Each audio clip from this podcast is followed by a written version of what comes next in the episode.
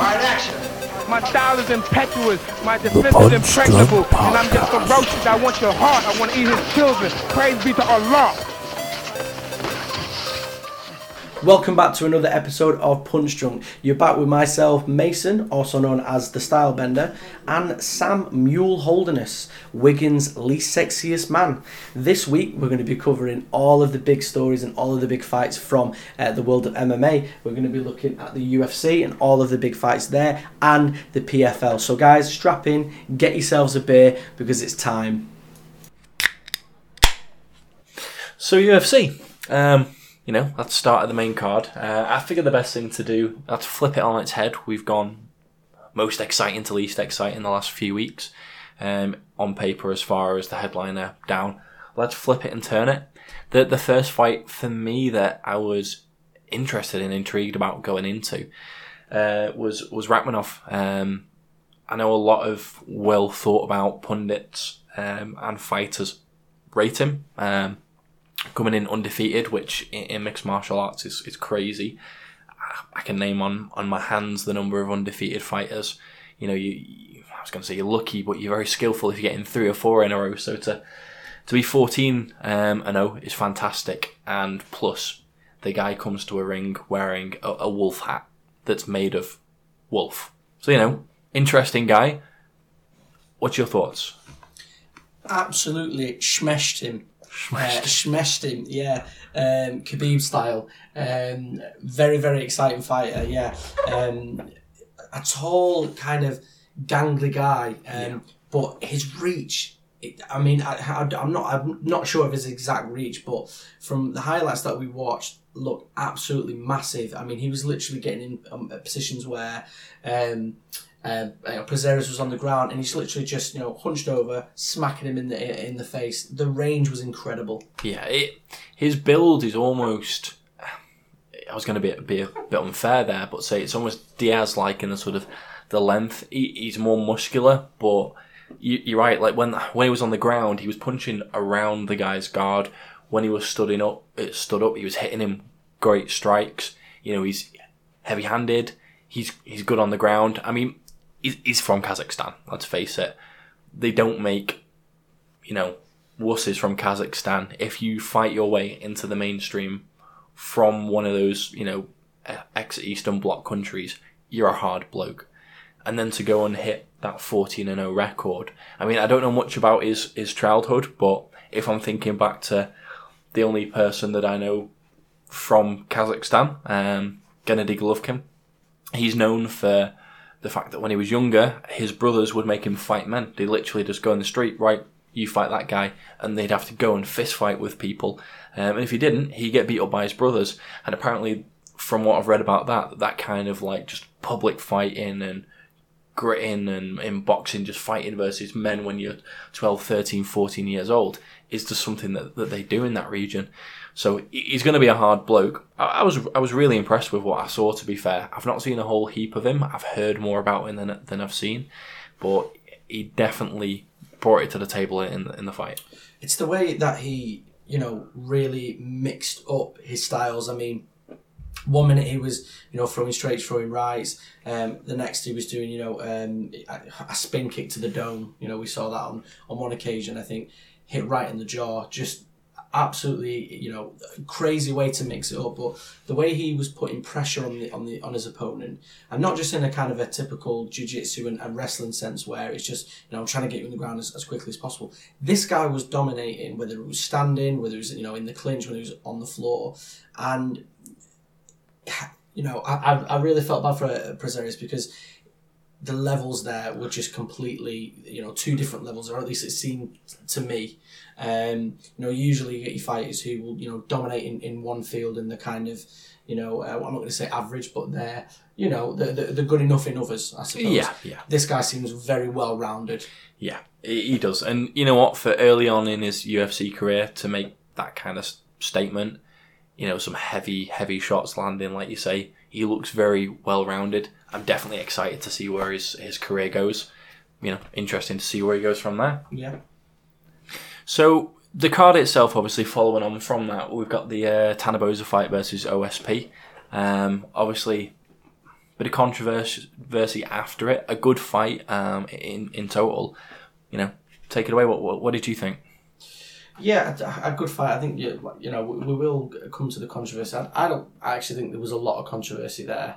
Uh, me personally, I, you know, I, I, I've seen a little bit of the backlash on social media and, and some of the, um, you know, some of the former fighters talking about it. Um, the fight itself, I mean, OSP um, has never really blown me away. Didn't blow me away particularly uh, in this fight, and it's a shame because you know some of his um, some of his defense was good. You know, especially you know, uh, I think he did well well enough on the ground. Um, slipped a couple of really you know um, good shots as well for such a you know quite a big guy. Mm-hmm. Um, just doesn't do enough. It, it, it just seems to me like uh, it. When I watch him fight, and it was the same in this fight. You're just thinking you're not aggressive enough. You're not being aggressive enough. You're not you're not putting enough pressure on on your guy here. Mm-hmm. You know, uh, I'm not sure if he's trying to maybe wait for the other fighter to gas and, and, and maybe load up a big, you know, you know. I'm not sure, but No. it's not. It doesn't work, and it, it didn't. Whatever his tactic was in this fight, it didn't come across, and it, it didn't work. No, and look, I mean, both of them, neither of them are, are spring chickens. And I mean, looking across the records, they're, they're both very similar records. Um, you know, it's nothing to write home about. That they're no um, Khabib with uh, you know huge um, unbeaten streaks, uh, and, and that was what was inter- interesting for me going in. You know, they are in similar stages. They both generally come to fight. Um, I would probably say, especially after that, that OSP is a little bit more long in the tooth. Um, but I don't know. It was just a bit lackluster. I, I think even down to the the finish, it, it kind of echoes the whole fight in the sense of, you know, he's saying about the push off of the fence, and you know there is arguments about what what happened there, but if you actually look at it, yeah, that would have helped him get up, but the way he just puts his head down, doesn't really defend himself, and, and opens himself up for that knee to the head that's that's the finish of the end. If it's a, guy who truly thinks that they're gonna win and, and they you know they've got a good chance in the fight, you don't put yourself in that position. It's not like he was being held down. It was not like he'd just been hit by a huge shot. It was almost as if he was taking a bit of a rest and a, and a bit of a breather, and he wasn't really thinking too much about what was coming back at him. And when you're a big guy like that and you're fighting versus a big guy like Tanner Boser, you can't put yourself in a position where you're open to shots like that. I think yeah. Uh, I mean yeah, I completely agree. I think you know, in regards to the controversy, um, the main controversy was was the was the fence grabs. Now you know the, the official rules state that you can't you know with an open fist clench the side of the fence Yeah. to maintain an Yeah, advantage, which hands is fair or toes or Yeah, um, and what what is has apparently happened here is he's not doing. He's, he's actually just using his palm to push off the Yeah. uh, off off the fence, which again is legal. Um, I mean, regard. I mean, to be honest, regardless if he did or didn't, we see fighters do that every week. Yeah. it's it's it's not like a, it's not like a, a massive low blow. It's not. You know, it's not. It's, it's not anything like that. It's, it's something that's really common. Um, yeah. in- How many in times do you hear the ref say toes out the cage Yeah, and yeah, exactly. And I think, and like you said there, it wasn't that wasn't the reason Mm. that um, um, that OSP lost that fight. Uh, he lost the fight because you know he didn't try hard enough, wasn't aggressive enough, wasn't throwing enough. yeah, The one thing I will say, and I think this is the, I think this is actually more controversial than um, the fence grab, which in my opinion wasn't controversial. I actually think the fight was stopped a little bit too early. I think yes, okay, he was rocked by the knee. Yeah. Okay, um, but the referee pretty much waved it off after after the first punch, and the first punch barely landed. I've got to add, he wasn't going to win that fight. yeah. He was in no danger there. No, I think it's one of them where the the knee obviously hurts him. It clearly hurts him, Yeah. and then he hits him with that left hook, and it, I think it's the way he falls. I'm not too sure. I couldn't I couldn't really see if any of the follow up shot, shots landed like you said, but I think from the referee's perspective. When you see somebody crumble forwards, that mm. always worries. You know, different Yeah. someone losing the foot and going sideways and back. But when you see somebody fall forwards, you always worry and think the worst, especially as he can't see into his eyes at that point. So, you know, I, it's nothing that I'm going to riot about. You know, could he have let it go further? Yeah, prob- probably could have done, to be fair. You know, could he have thrown the towel out? Could have done. I just think it's interesting because you know a few episodes back we were talking about the officials obviously you know taking too long, not taking too long, and again it's worth mentioning because it's it's another example of the consistency here. Where is the consistency? You know, we see some fighters, and we saw it. You know, in the uh, and we, we- you know we, we will cover it. We saw it in the in the PFL. We saw a dude literally eat fifteen hammer fists to the to the face Yeah. before it was stopped. Yeah. Um, He was dead. He yeah, was dead. exactly. And I think what was it? A hook, one hook landed. Yeah. Um, and, and again, I'm not sure how much. You know, I'm not complaining about you know it, it you know it being stopped. He was going to lose the fight either way. It's the it's the consistency Yeah. for each fight. There has to be It does, it does. consistency. You know what? I mean, there's been a lot of controversy recently with uh, UFC. I mean, it wasn't that long ago that there was that big stir between uh, Herb Dean and he was getting abuse from ex fighters and all sorts of stuff about the way that he uh, stopped a fight and then the way he didn't stop a fight and various different things. And there's been a few different re- referees. But what I will say from someone whose main kind of focus is over in the boxing world, looking from over in boxing land over at specifically UFC, not MMA, specifically UFC, I think they've got it a lot better. And what I mean by that is they do courses that uh, you can go through. So you can sign on. If you look at most of the the UFC referees, you can sign up to their courses, and they'll talk you through the unified mixed martial arts rules of what it is to score a fight, what you should be looking for, what you should s- stop. Now, albeit there is the issue that state to state it changes slightly that can cause confusion. But if you go and look, and I know this is the MMA show, but if you go and look at boxing and you look at uh, the Boxing Board of Control in the UK, you go over and look at, uh, I don't know, the, the Nevada State Athletic Commission over uh, in Nevada specifically, but you know, in, in USA, and you look at all these different places. No one actually tells you what to score. They tell you that it's a 10 point must system, um, which is obviously same as in, in UFC and in MMA. But what they don't tell you is do you score volume? Do you score punches that uh, are landed? Do they do you score defense? They give you a general idea, but there's no definitive scoring guide. So I at least think from a UFC and MMA perspective, there is more consistency. However, referee to referee, I think it comes back to again what we were saying the other day. I don't think there's consistency because people aren't held accountable. People make decisions and they're back back out next week doing the same thing. Yeah. Judges, you know, score things crazy. Referees jump in or don't jump in. Um, and other than social media giving them a hard time, nothing really happens from it. Yeah, I think ultimately, yeah, maybe maybe it should be left down to the well, I mean, it should be left down to the referee to decide when the fight ends. But I suppose it's all about keeping the fighters safe. I think you know we do have extremes where, and we you know we we've seen them. Everybody's seen them where you know fighters are taking too much punishment, and for whatever reason, the ref has allowed it to go on way too long Yeah. which is a lot more detrimental, I suppose, on their health rather than if it's if it's finished too early.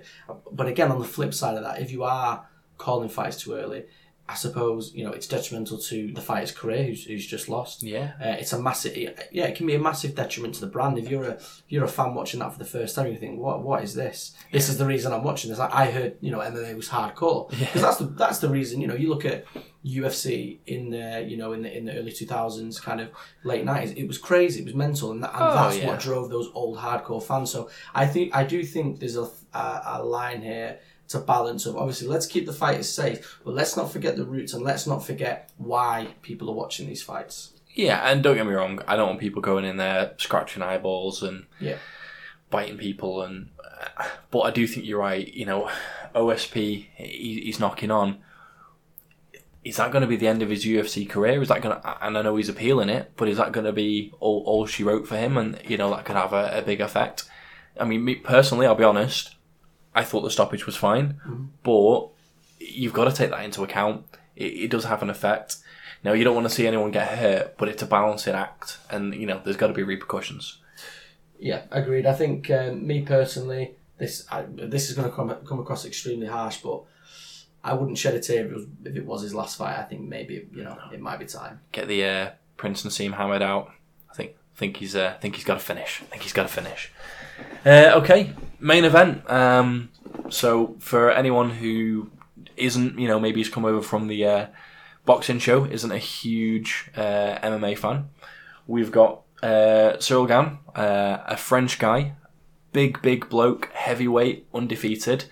Um, and he, he was fighting versus uh, Volkov. Again, good fighter, decent record. Um, well, from um, an MMA perspective, thirty three and nine, which is really you know record. nothing to uh, nothing to shy away from. Um, the interesting thing about Gane uh, and where we are is, um, I was saying off air, maybe a strange thing to say, but physically he looks like a heavyweight champion. Um, if you haven't seen him, a similar physique to Anthony Joshua. Um, you know, good looking guy. And if you look at France, obviously where he's uh, natively from, um, they have only recently just changed it so MMA is actually uh, legal there. It's something that has been illegal in um, in France for a long time. So, what a good time for someone to come in with a good record and take off in France because it's only a matter of time until we're getting a big UFC card in Paris. Yeah, t- I completely agree. I think um, obviously the recent news that you know, MMA is, is now legal in France, absolutely huge um, for for UFC and, and all of MMA. By the way, you know we were talking on last the last edition of um, the, the MMA episode. We were talking about how um, the MMA or the MMA community and the UFC had their first kind of Mexican champion. You know, we could potentially see here uh, a French champion, um, and and again another country invested uh, into into UFC. So absolutely huge news, and there's some. I don't to. I don't want to get ahead of myself because obviously you know there's still quite a way to go. But you know there are, there are big fights in heavyweight to make. We think of you know Francis Ngannou, you know who is obviously a fights out of France as well. Um, could we see them maybe fighting in Paris? Absolutely. And you know what? That's clearly the way that they're trying to take it. So I don't want to look past the, the Volkov fight. We'll, we'll come back to it. But if you put it in perspective, uh, Gane won 9 and 0, obviously 10 and 0, undefeated, French. Francis Ngannou, uh, out of Africa, French speaking, heavyweight champion. He was supposed to fight versus uh, Derrick Lewis. So they were going to have, so there was a bit of an issue. Everyone was trying to get the Jon Jones fight. Jon Jones then was saying, I want, you know, 10, 20, 30 million, whatever it was that he was asking for, that he probably deserves, to be fair. Dana White was saying, no, you can have what you, you get, and if you don't, off you pop because I don't need you, you need me. And he kind of flexed that by going, right, Derrick Lewis, you can fight versus Francis Ngannou. Ngannou was on holiday. Uh, he's saying, I won't be back for a few months. You know, I've done all of these training camps. And Dana White's like, no, no, no, you need to fight on this date. And he said, I'm not back. I'm back on this date. I can't have four months for a training camp. So what's the result of that? Dana White, for whatever reason, interim title fight. But that interim title fight, Derrick Lewis versus Cyril Gane. So if Gane can come through and he can beat Derrick Lewis, who is not a joke, that'd be a big fight. You're already seeing the path there of them wanting to do Ngannou versus Gane. Now, obviously, Jones could step in at any point and smash those dreams to pieces. I'm not saying that he, he wins that fight, but obviously that would take the precedent. But as a backup plan, trying to get the the French heavyweight undefeated interim champion to fight versus the French speaking African champion, you know, in Paris, in a massive stadium, that would sell astronomically. And to be fair, for the, the way that they both fight, that would be fantastic. Gane is a, you know, a classic boxer in the sense of quick hands, quick feet, in and out, nice combinations. And Francis Ngannou is just is a, is a beast. He's an absolute beast.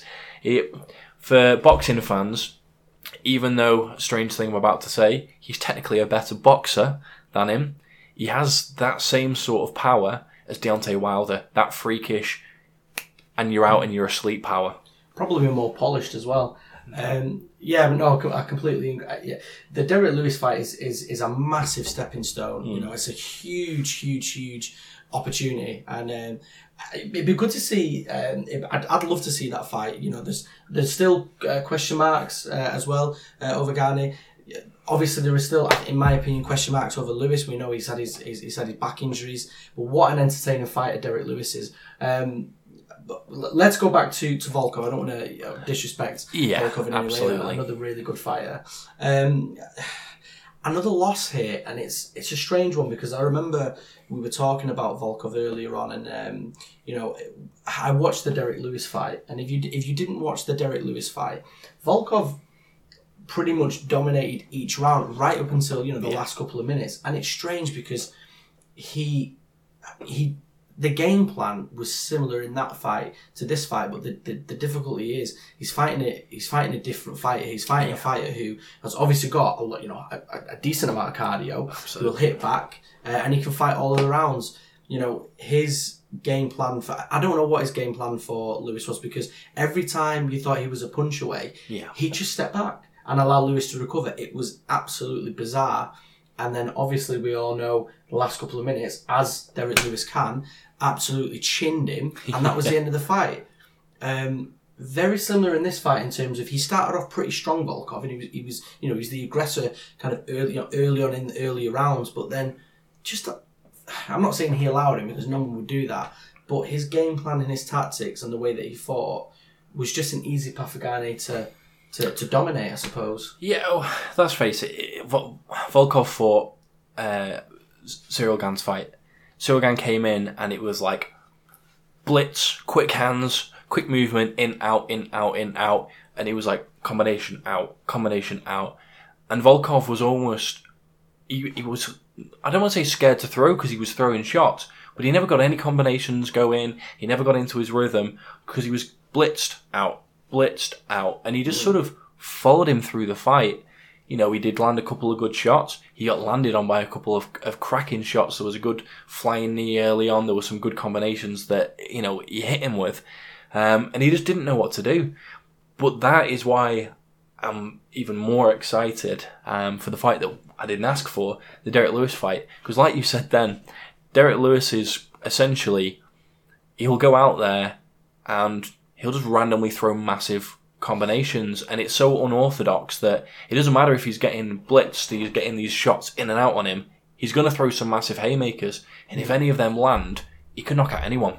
It's and and you know if if we do have any of our yeah the, the boxing uh, boxing fans and the listeners uh, listen to this and, and you're not too familiar with Derrick Lewis, um, very similar to how Chisora's kind of changed his game and, and he fights now.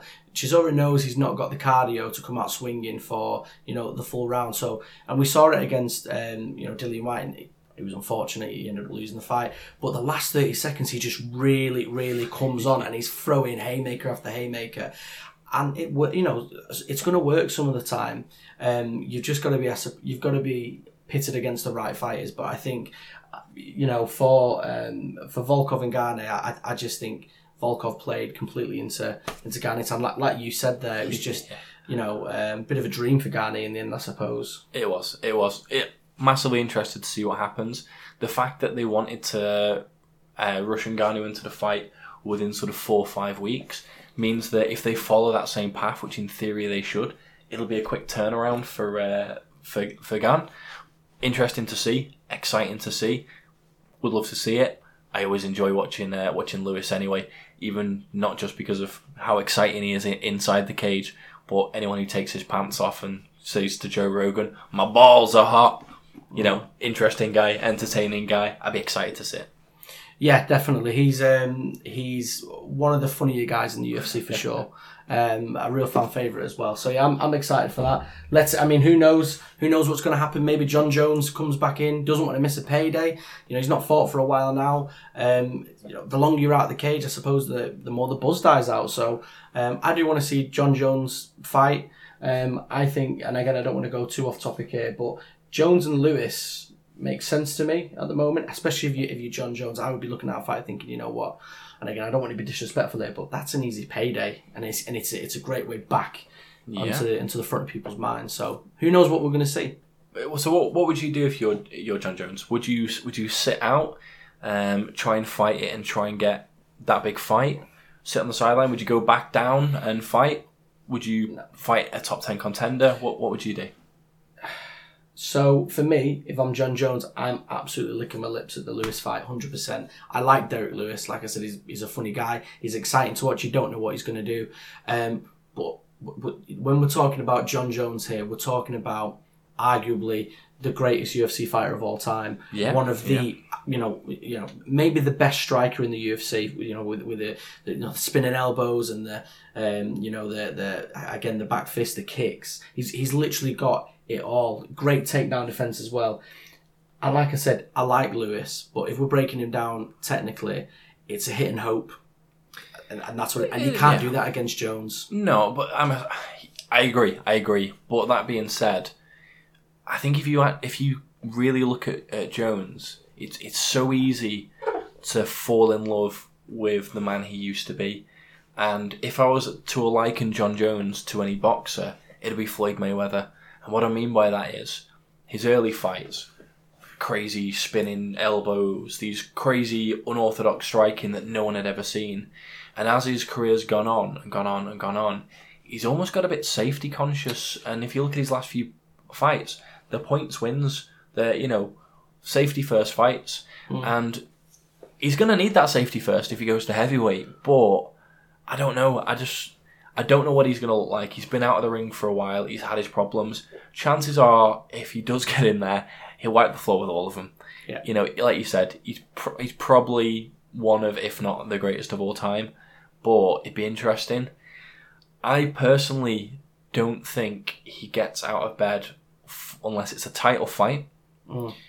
um, against anyone, so Ngannou, wh- whoever wins, or I could see him getting a dodgy gimmick, gimmick fight versus um, somebody like Brock Lesnar.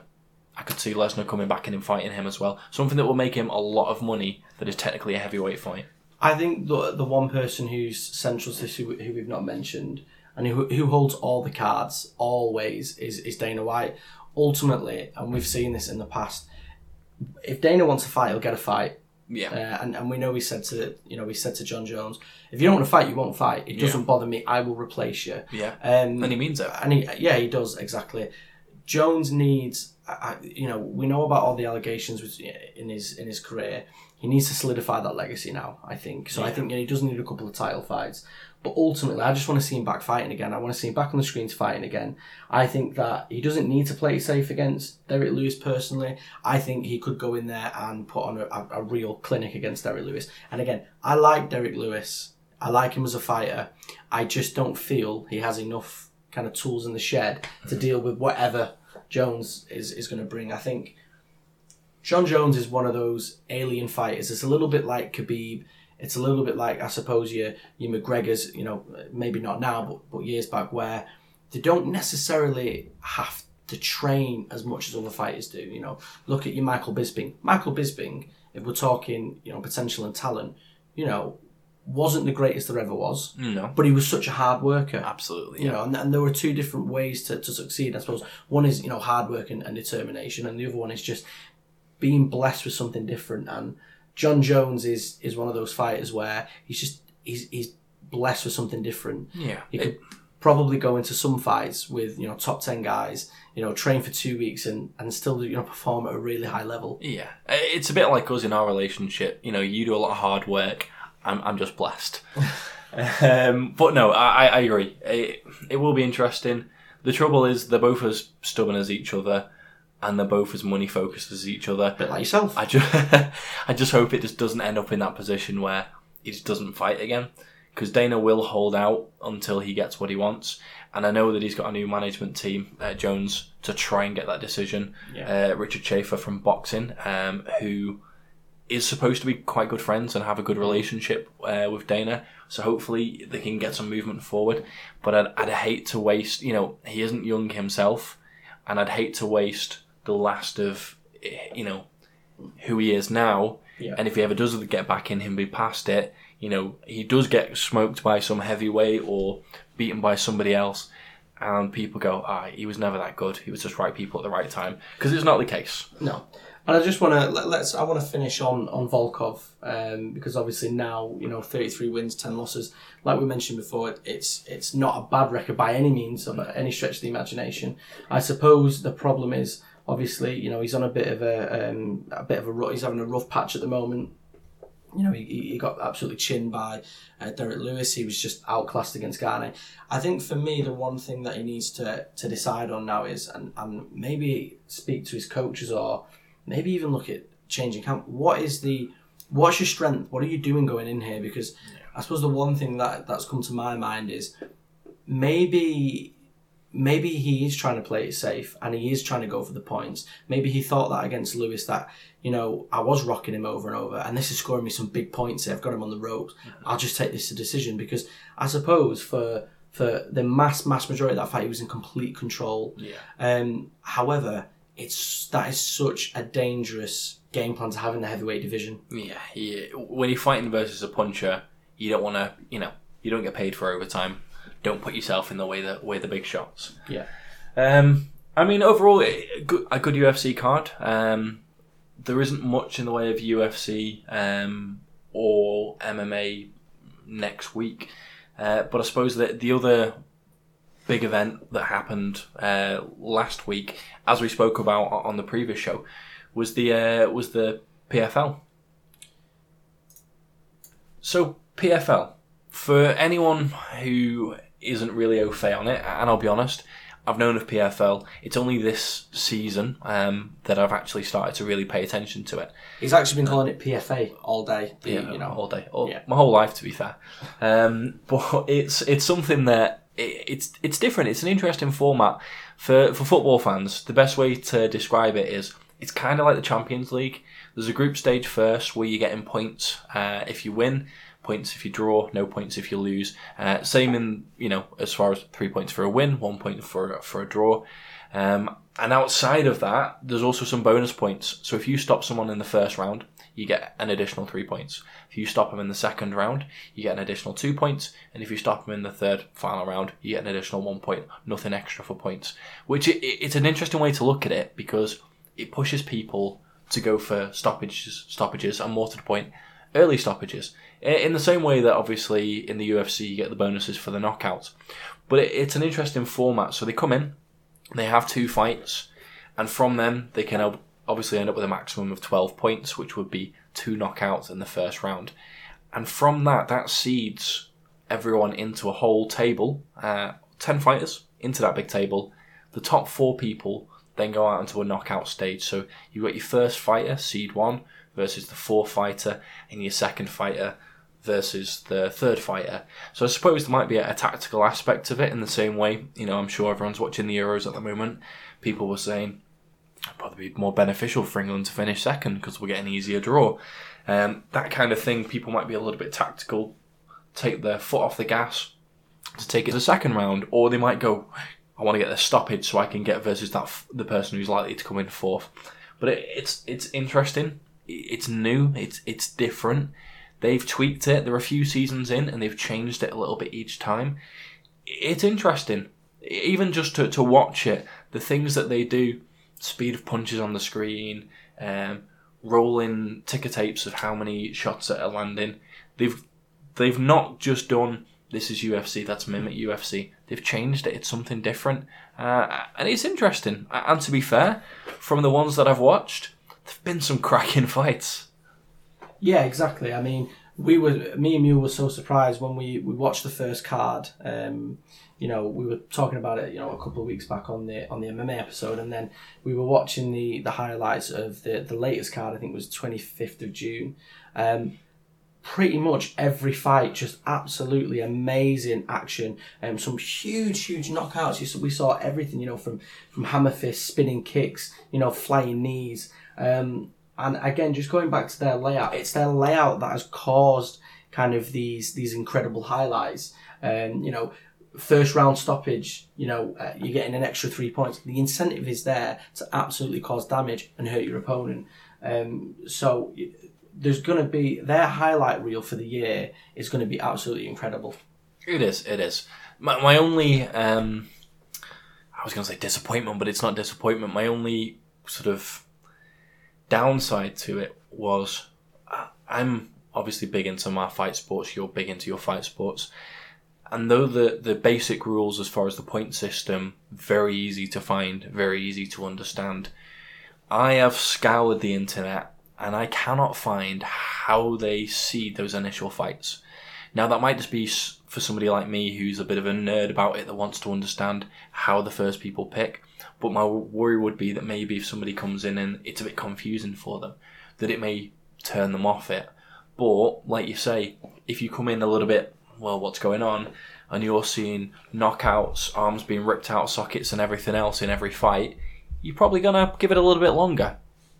Yeah, you know, just, it's like watching you know two grizzly bears fight. No one really cares about how they got there or why. they just want to see these bears rip each other to pieces, um, and that's what we're seeing. You know, each week in each of these fights, absolutely incredible. Um, yes, okay, maybe some of the rules could be a little bit easier to explain. Sure, it's teething problems. Every new promotion is going to have teething problems.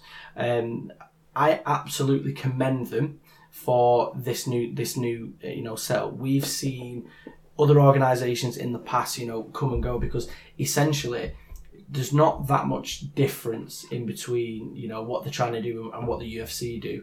You never want to come across as a cheap rip-off or a, a cheaper version or, or even a copycat. And the PF, the, you know, the PFL doesn't in any sense of the word. The whole the format's different. You know, they, they have things like the you know the fans votes. They've got the judges votes, so you can see. Well, actually, you know, the judges went this way, but you know, the fans, you know, they went they went for this fighter. So it is completely different, even down to the actual, I suppose, octagon. I think I think the one that the uh, PFL uses ten sides, It um, and it's it seems absolutely massive. So credit where credit's due. They have not looked at the UFC and thought this is this is the route we want to go. We want to emulate them. I think they've looked at the MMA market and they found a niche here and gone actually, do you know what? We don't want to be the UFC. We want to be the PFL. Yeah, and you know what? A lot of all of the different organisations, they're trying different things. So you know, you've got your Bellator, who's going for lots of tournament styles. Uh, you've got your one championship where it's not a round by round round. They choose at the end who's the overall winner. People are trying different things. I'll be honest. When I when I read about this, I thought "Hmm, that doesn't sound like it would work. But so far, from when I've watched it, it actually does. It, it really does. It, it's I'm happily surprised. So it's something that I'm going to keep my, my eye on um, and pay attention to. Um, I mean, let, us talk about the the last event. Let's talk about some of the fights. Uh, Where do you want to start? I suppose let's go with the the absolute alpha omega, um, Kayla Harrison, an absolute beast in every sense of the word. Yeah. Um, she's she you know she was ten and zero going into this fight. She's now I believe uh, she will be eleven and zero now after after this latest win. Um, you know, if, if you're unsure about who Kayla Harrison is, um, she is an absolute tank within this organisation. So she was actually the 2019 PFL Women's Lightweight World Champion. She's a former, well, two-time Olympic and gold medalist at 2012 and 2016. She's so far undefeated in her MMA career, which is absolutely outstanding, and it doesn't look like it's going to uh, stop anytime soon. And just for the pure excitement, seven of the, of the of nine wins now have come back by way of stoppage. So four knockouts and three submissions. So this this woman can really, really, really mix it up. Yeah, and you know what, right? Judo is a bit of a strange one. So if you look at the kind of purists of uh, stereotypically who you think is going to be good, it tends to be more uh, your boxers, your strikers, your kickboxers, or in the flip of that, you know, you, your BJJ guys when you get down on the ground, people who've got a strong wrestling base so they can take people down. Judo's not a huge one that jumps out. I mean, um, famously, Ronda Rousey, huge in judo, and it, it worked well for her until she started getting knocked out. Looking at Kayla so far, she seems really well rounded. I, I know it's early doors and the the level over at PFL isn't necessarily the same as, as UFC, but she she genuinely looks leaps and bounds better than the other fighters. Obviously, she's won this this setup before, but she was such you know it was such a great performance, and I know that she got the finish with a really really strong quick transition into an armbar where she could have ripped the girl's arm off. But it wasn't just a stereotypical, I'm going to take you down to the ground, I'm going to try and wrestle you, I've seen that. It came from striking. And she got her into a position and she continued to ground and pound. And then she saw the opening, slip, bang, got the arm. Yeah. And it's good to see somebody who is multifaceted in those areas, especially as she is still so early on in her, in her MMA career. And you guys will know. Uh, I think we mentioned it um, in, in, the in the earlier in the, one of the previous episodes. It's so important not just to be you know, um, dominant in, in one area.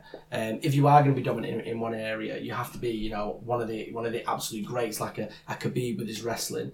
Um, again, you know, Kayla Harrison is. We're talking about one of the one of the best judo practitioners in, in the world, especially when we're, we're talking about females. You know, I think she was the only um, American judo champion, which is absolutely insane. Yeah, Um, yeah. So you know, this lady can mix it up with the best of them, but she, like you said there, she is so so so so well rounded.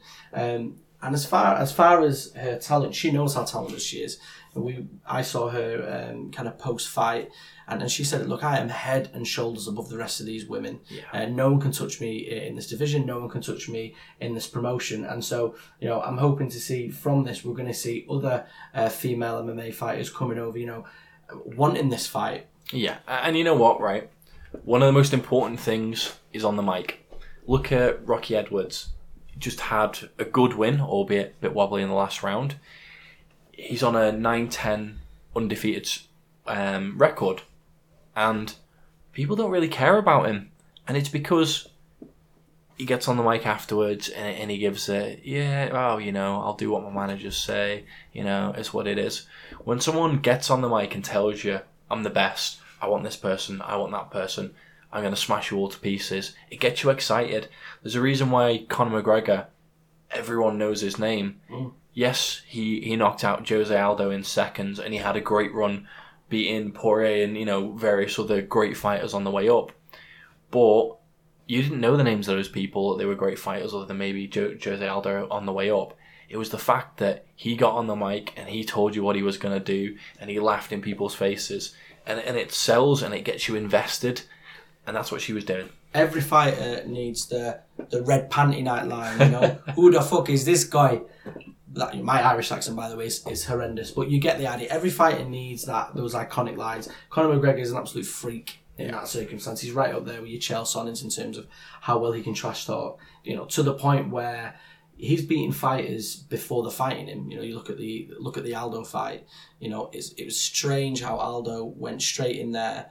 Um, you know, through the big overhand and, and Conor just read it like a book. Conor predicted that. He actually said that before the fight. This is what he's going to do. A little bit back, a little bit like Tyson Fury does when he's talking about, look, I'm going to come in, I'm going to stand in the center of the ring, and I'm going to knock your spark out. Yeah. So you know there are different ways of doing it, but um, it's all about promotion and selling your fight. And I think that you know this lady definitely hundred percent. She she could be the full package, and I think she could be maybe PFL's version of you know Ronda Rousey was for UFC. Maybe She could be. She could be. And you know what? When you look at someone like that who's so, so dominant, the normal thing that you'd say is, you know, where's the ceiling? Are they going to go to Bellator or are they going to go to UFC?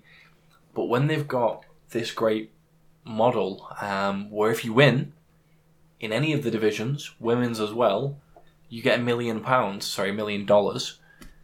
She, she could fight for the rest of her career in the UFC and probably never make that, which is which is huge for for women. So you're probably right. They will push her, and she she will become the face.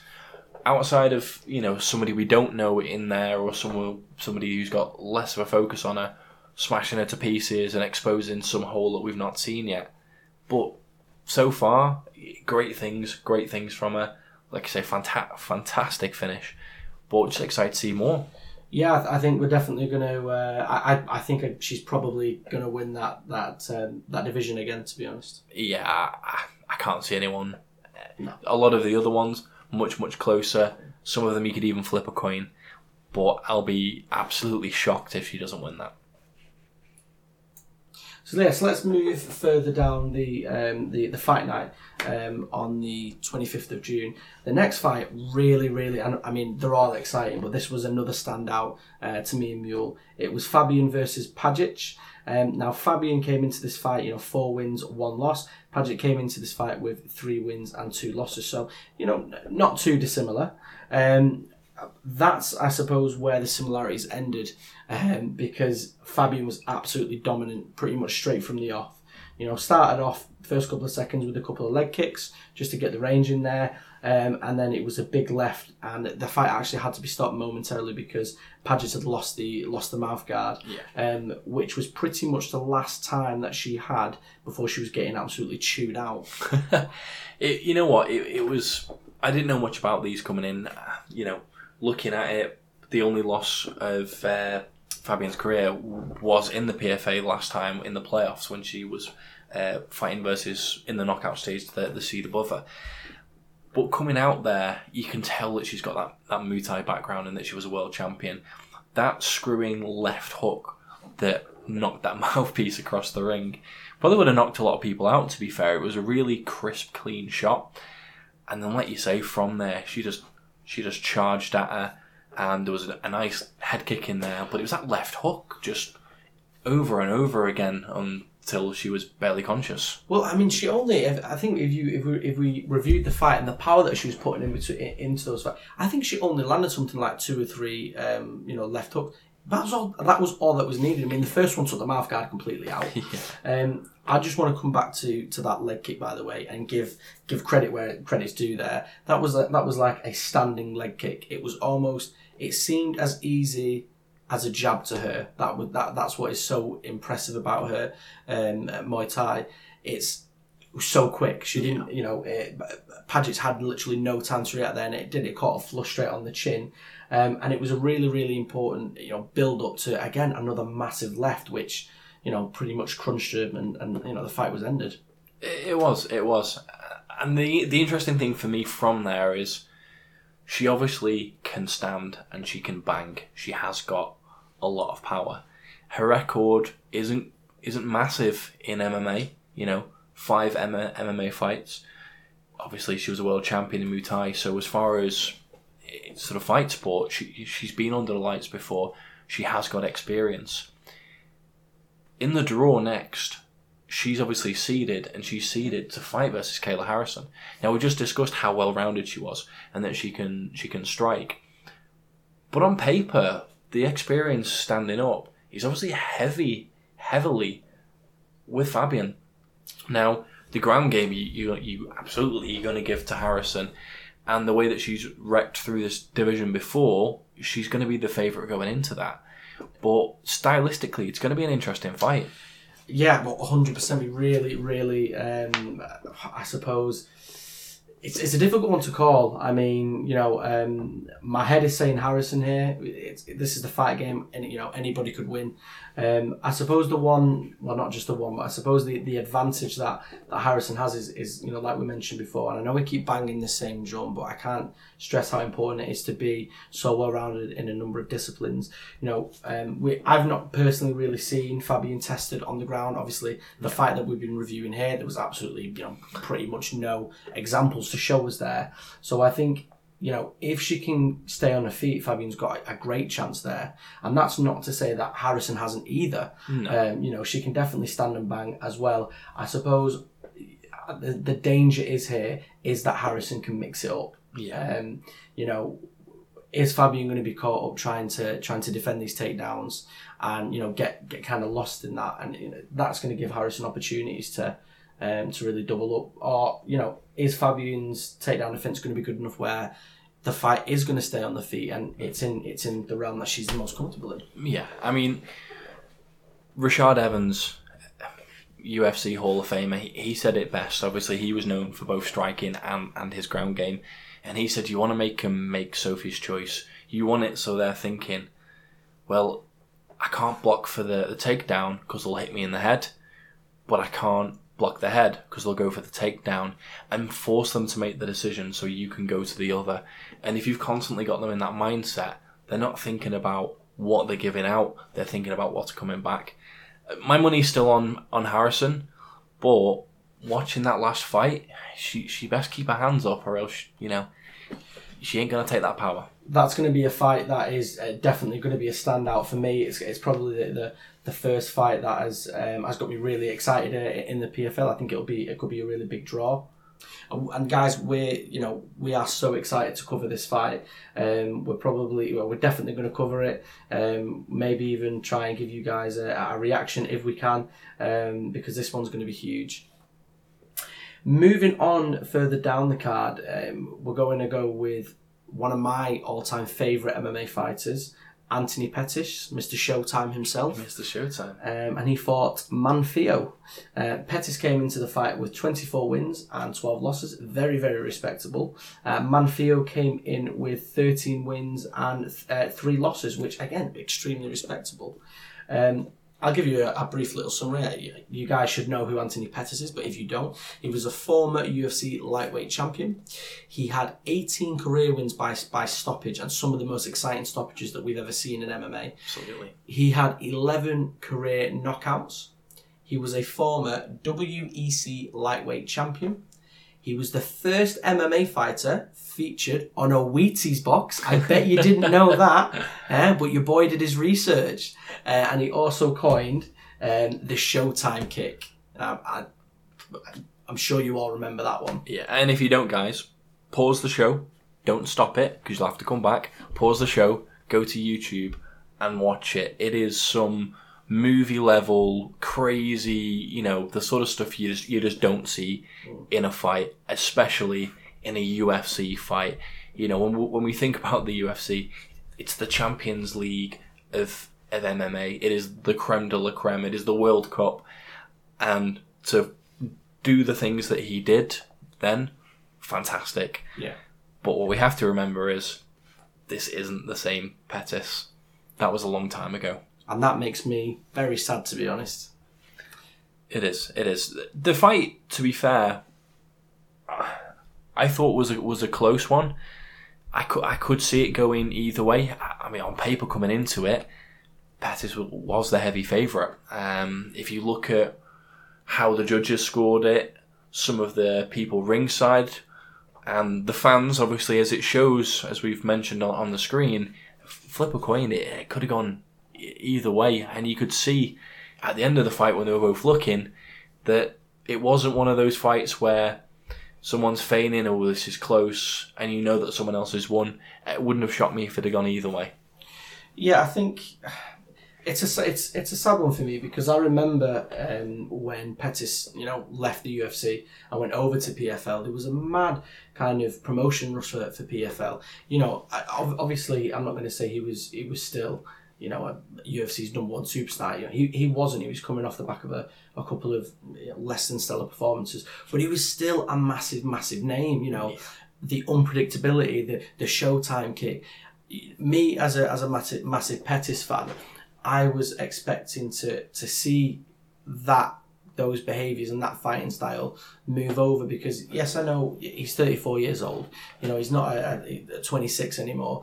But again, I don't want to be disrespectful to the other fighters because obviously we've seen you know there are some really high level um, people in, in PFL, but the level that Pettis was at, I thought he was going to come over and be able to kind of bring his experience and and I'm going to say dominate, but perform better than he than he has been doing. Yeah, absolutely. Uh, I mean, for uh, a bit of a random story, I I remember uh, when I was uh, younger and I was I was playing on a park and um, a professional footballer, a Preston North End footballer, um, Paul McKenna, was walking through. So me and my brother said, "Ah, have a game of footy with us," and he did, and he ran rings round us. We were young and fit, and he was faster. He was stronger. He was old yet unbelievable compared to us. And when you think about people coming from the UFC to these other names, to your Bellators and to your One Championships and to your P- uh, PFLs, you you think that they'll walk it because they've come from this high league and it is going to be like a, you know, lads versus dad style. But what this is showing us, and again, I know he's older, but is MMA has, has caught up. These other organisations, they aren't a million miles away in the skill differential anymore. It isn't a case of this is the best and everyone else is terrible. They're marketed the best, and do I think that the the best fighters are there? Yeah, absolutely. But there are some great fighters in these in these other um, organizations. And if you think just from leaving the UFC, you're going to get soft touches and you're going to walk through any any other organization, it's just not the case. Yeah, I think it's a it's a, a massive wake up call for um, Anthony Pettis in general. He's not managed to leave himself in a position where he's going to be in those kind of you know knockout fights where maybe he's going to end up third, second, or you know winning the actual division. That's that's not possible now. He's he's now lost two out of two fights. I know that the second one was was close, but the first one you know wasn't at all. Yeah. Um, and you know if you look at the first fight. it Actually played a lot more in his favour because the whole fight was, you know, was a stand-up fight, and we could see what Pettis can do with his hands and, and his feet, and you know, and, and everything else. Um, so I'm I'm a little bit um, kind of disappointed. I'd, I'd like to say. I suppose you know, let's give him his due. Maybe maybe he's finding his footing. It's a new promotion. It's new rules. It's a new style. It's a new location. Maybe we'll see the actual Ant- Anthony Pettis, you know, in, in next year's fixtures. Yeah, yeah. Um, you know what? Compared to the rest of the card, it probably wasn't the most exciting fight. It was a good fight. It was a close fight. But I mean, even if we we throw um, a Brew versus Jones, I didn't know much about either of these fighters going in. You mentioned it earlier on in in the uh, in the podcast, but it was like King Kong had been let loose into the ring versus a, a standard man, and there was some great striking and some you know unbelievable knockouts and, and hammer fists, and and that happened throughout the card. We saw these great finishes, these great technical finishes, and it, it loops back to what we said earlier. Uh, this this point system, this scoring system, it makes you you know even if you've lost your first fight, if you win that first that next fight in the first round, you can qualify. There, there's people who finish top seed with one win, one loss because of their stoppage, compared to other people who who won two and it's gone to points. Yeah, you've got to. The, the great thing is you've got to earn your fights here. You've got to earn your really earn your stripes, and and you know you are fully in control of you know the fights that you've got coming up. So we you know we're going to talk we're going to talk about this this this next week. When you compare it to the UFC you know with with one man having so much power and, and essentially cherry picking these fights the great thing about the the PFL is and what it, and it's it's definitely worth you know championing is and I suppose it is for the moment but we're going to see fighters who we're going to see these the, the great fighters not because you know they're going to bring in massive pay per view books, but because they've genuinely earned it and they've, they've earned that, that division championship. And I'm not saying the fighters in the, in the UFC don't earn it. I'm not at all. I'm not saying that. But these fighters are putting themselves in these positions. They are ranking themselves with their um, with their fights. And just to come back to the uh, the the Abraham and Jones fight, have a have a have a look, guys. The uh, the PFL has a I think it's an eight minute video on YouTube, and it is well worth a watch. It pr- pretty much just covers all of the highlights. But I, for me, that was one of my favorites because it took me back to the old Pride days. Remember Pride? Yeah. Yeah, just an absolutely crazy, crazy organisation. Some brutal fights, but the Hammer Fist man, they were just. It, it, it was like a GBH in there at one point. It was, it, you know, exciting fights, but the setup's made to do it. So credit to them, fair play. I absolutely am invested. I need to know a little bit more uh, about some of the fighters and their background. There are some standout names in there. It isn't like the UFC roster or even the Bellator roster that you can look down and go, you know, know him, know him, know him, know him, know him, know him. Some of them you do have to do a little bit more research, and the, it absolutely is a mix of skill. You've got some well-established uh, former champions versus some lesser known up up and comers, but they've all been entertaining, exciting fights, and you know, at least for this season, they, they've brought me in. Yeah.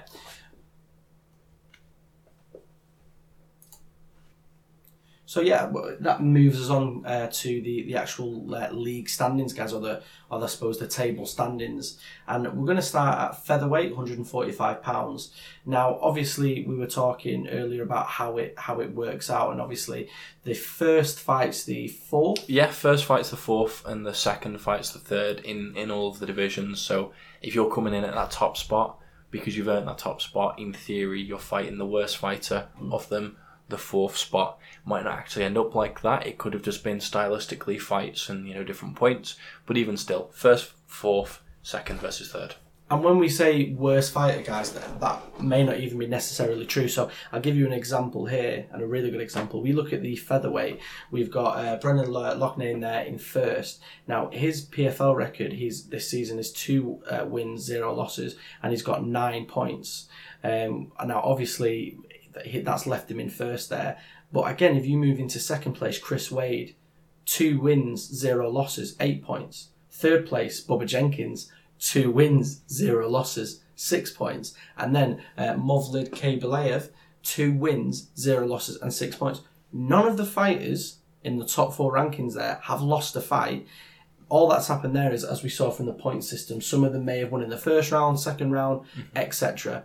Um, so I suppose in this instance, it might not even matter that much that you know first is fighting fourth, second's fighting third. No, absolutely not. I mean, it, if you look at uh, K- Khaybulaev, he's no joke. And I mean, we'll come into that when we're doing the build up, but he is a tough, tough fighter. Um, heavyweights, uh, you know, it, it shows the difference that knockouts can make. Because again, we're getting people in there with huge differences. So the top seed, 12 points. So Bruno Cappelozza not only has won, he's knocked him out in the first round. That's the, the most points that you can get. Now, obviously, bigger punches in the heavier divisions, but it shows that that compared to the fourth place, Jamelle Jones, six points with one win. So there's a huge discrepancy there between the two. Um, you've got Denis Goltsov in uh, second and Ante, excuse my pronunciation, Delija with one and one in second. Uh, sorry, third with six points there. So big differences between the featherweights and the heavyweights. Huge points discrepancies. You know, heavyweights one punch can be the difference there. So it, it isn't necessarily a case of you know the lower points people are worse. It depends on the Yeah. matchup. And that's what makes this so exciting, guys. So uh, moving on to light heavyweight in first place there, we've got Antonios Carlos Jr. He has one win, one no contest with seven points. Moving into the second place, we've got Cezar Ferreira with uh, one win, one loss, looks like, and six points. Uh, we have Marthin Hamlet. I apologise if I butchered that. I know Martin is a keen listener. He's got one win, one loss, and five points. And in the fourth spot, we have Emiliano Sordi. Yeah, put a bit of a, a- an, an Argentinian flair on the back of that. Uh, he's got one win and it looks like one draw there with four points. Yeah. the actual only fighter who's had a draw so far as well, I think. Yeah, yeah. Fun fun fact about Mason as well. Speaks fluent Argentinian. Yes. Yeah. And lightweight, moving down to the 155 pounders, we have in first place, pray for me with this one, Loik Radza, Radzhabov. Yeah. Uh, I probably sounded like Borat there, I apologise. He's got one win, one loss, six points. Second place, we have Clay Collard, two wins, zero losses, and again, six points. In third place, Raush Raush Manfio, the Brazilian, two wins, zero losses, six points. And coming in there, we have fourth place, Alexander Martinez. Yeah. And I don't want to labour the, the you know the system the way that it's set up too much, guys. But obviously you'll probably notice there one win, one loss in top spot because of the knockout. So it really shows the fact that going for those early knockouts can make the difference for you. Yeah, I mean, if you look there, the the fighter there in, in third, the, the Brazilian Manfio, has actually got two wins. So you know, you could argue actually he's had the better, uh, he's had the better season, but it doesn't matter because Yeah. uh, Loik had the had the had the knockout, like Mule said. Yeah, uh, as did Clay. Um, yeah, welterweights. So, Jairo, uh, Jar- Jarafrino, can't even say any of these names. My accents are even even He, worse. he's not a cultured man. uh, Pretty much anywhere outside of uh, Preston, no idea. Don't even know where I live. Uh, Rory MacDonald. So you know some some more um, well-known fighters uh, in the welterweight division. You know Ray Cooper the third's in there. Uh, Magad Magadomov. I can't say his name, but he is. Mago Mago Meg- Mago Medikerimov So smashed it. to be fair, he's a he's a very well known fighter. He is up and coming. There's a lot of people that are raving about him and, and think that he might be the dark horse that takes um, takes the, the welterweight division. I'm just horrendous at saying Russian names or Say names in general. yeah, just reading. To be fair, Women's lightweight, so the 155 pounds here, we have got in first place the Brazilian Larissa Pacheco. Um, she has two wins, zero losses with 12 points. Wow! So that looks like she's had two first round stoppages. Really exciting. yeah, Um, second place, we've got Kayla Harrison, um, who we were raving about earlier, with two wins, and again looks like 12 points. So it means two first round stoppages. Uh, in third place, we've got Genah Fabian, um, who again we were talking about earlier, with two wins and eight points. And in fourth place, we have the American Taylor Guardado with two wins, zero losses, and six points. So again, um, you'll notice that actually they've all won the same amount of fights. It just comes down to the stoppages. yeah, yeah, absolutely. But I, I'm absolutely looking forward to this one. All of the weight divisions. There's very few of those weight divisions that I would put money on who the winner's going to be now, just because it is so close. But I'm excited to see it. Big money out on the table for these guys. I'll definitely keep close to it. Hundred percent, guys. We are definitely going to be covering more of the PFL stuff. I think you can tell we're we're pretty excited about this, um, and and obviously all the UFC stuff uh, as well. But guys, just a massive thank you for for everyone listening. Please do, um, you know, drop us a comment. You know, like the video, retweet the video uh, when we drop it as well. We really do appreciate the support, guys. Uh, in the in the coming future, we're going to be doing things like you know giveaways for fans that have been here since since day one. We also want to hear your opinions. You know, on, on some of some of our opinions. If you if you did think it was controversial that the um, that the you know the fight we were talking about earlier was was stopped too early, um, the OSP fight, or whether or not I'm just talking rubbish. We want to hear it, guys. So follow us on all the socials and, and drop your comments, and we will see you next week. Absolutely. Peace.